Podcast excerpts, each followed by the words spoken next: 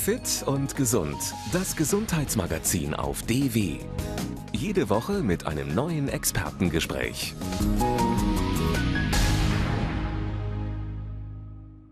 Frau Professor Kühn, danke, dass ich heute bei Ihnen sein kann. Also ich als Hausarzt sehe ja auch viele Menschen mit Muskelkrämpfen, vor allen Dingen in den Waden und vor allen Dingen nachts.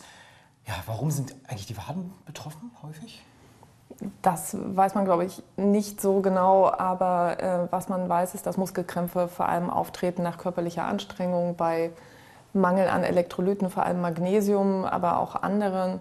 Ähm, das kann auch mal nach einem größeren Alkoholkonsum sein. Das kann mit verschiedenen Stoffwechselerkrankungen verbunden sein, wie Diabetes mellitus zum Beispiel, aber eben am häufigsten nach großer körperlicher Anstrengung. Und da sind die Waden ja dann auch sehr aktiv. Naja, und dann sagen meine Patienten tatsächlich, das muss doch irgendwie das Magnesium sein, die Salze, die verloren gegangen sind und wollen denn, dass man Magnesium verordnet. Aber hilft Magnesium gegen Wadenkrämpfe?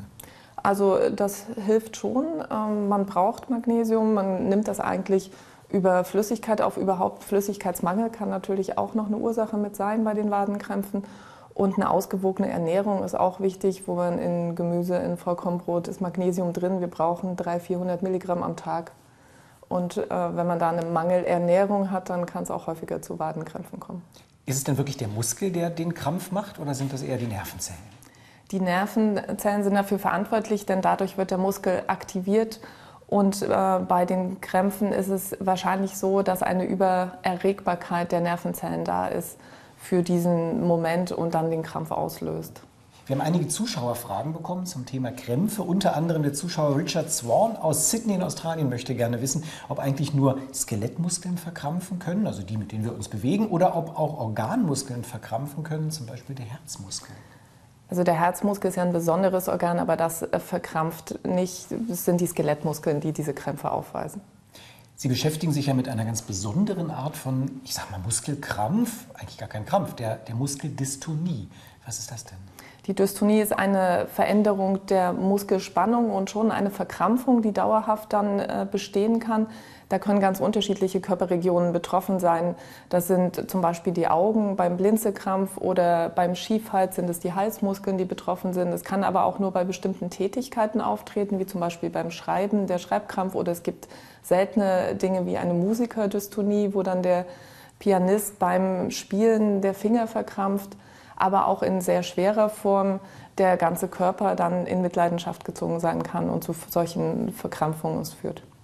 Wie häufig sind Dystonien eigentlich? Es gibt unterschiedliche Häufigkeiten je nach der Ausprägung. Die generalisierten Dystonien sind sehr selten. Die treten im Kindesalter auf. Das sind vererbbare Dystonien. Insgesamt nur so 0,5 auf 100.000 Einwohner. Bei Muskelkrämpfen ist es ja schwer zu behandeln. Wir sagten vorhin, vielleicht hilft Magnesium ein bisschen. Dystonien, die kann man behandeln. Man unterscheidet die Behandlungsmöglichkeiten je nachdem, welche Dystonieform vorliegt. Für die fokalen Dystonien, die eben nur eine kleinere Körperregion betreffen, ist die erste, die Therapie der Wahl sozusagen das Botulinumtoxin. Das ist ein Nervengift, was man in den betroffenen Muskel spritzt und so äh, die Übertragung von den Nerven auf den Muskel hemmt und damit eben zu einer Abschwächung dieser Verkrampfung es führt. Das ist genau das Gleiche, was man aus der Schönheitschirurgie kennt. Wenn man besonders glatte Stirn bekommen möchte, dann lähmt man sich den Stirnmuskel durch Botox, durch. Botulinumtoxin. Genau. Ja. Und das macht man dann mit dem dystonen Muskel, der dann plötzlich sich entspannt? Der dann auch nicht mehr so aktiviert werden kann letztlich. Und dadurch führt es zu einer Entspannung und auch schmerzlindernd ist es dadurch und kann so sehr gut eingesetzt werden, natürlich nur für die äh, Formen der Dystonie, die bestimmte Körperregionen nur betreffen, wie zum Beispiel äh, beim Lidkrampf, dann kann man das ums Auge spritzen oder je nach Art des Lidkrampfes auch in das Augenlid. Wie lange hält das denn vor? Also auch bei der Schönheitschirurgie wird man ja irgendwann wieder runzelig. Wie ist das bei der Dystonstörung?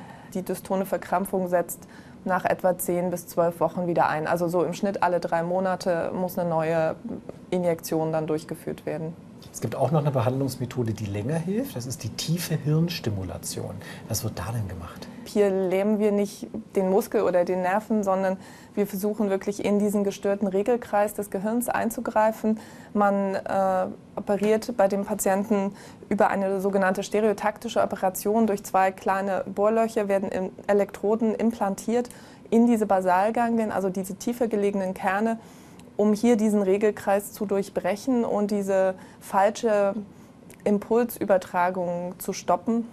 Also man geht tatsächlich ans Gehirn ran und legt genau. kleine Drähte ins Gehirn rein? Da sind Elektroden, die werden vorgeschoben bis in diese Zielregion, die verbleiben da auch und die werden mit einem Hirnschrittmacher dann verbunden. Und äh, es muss auch dauerhaft stimuliert werden. Also man kann leider nicht nur kurzzeitig stimulieren und dann für zeitlebens behandeln, sondern man braucht diese dauerhafte Stimulation und in dem Moment, wo der Stimulator abgeschaltet wird, ist es auch so, dass nach einiger Zeit, das kann auch mal Tage bis Wochen sein, dann aber die Dystonie wieder eintritt. Aber gute Erfolge?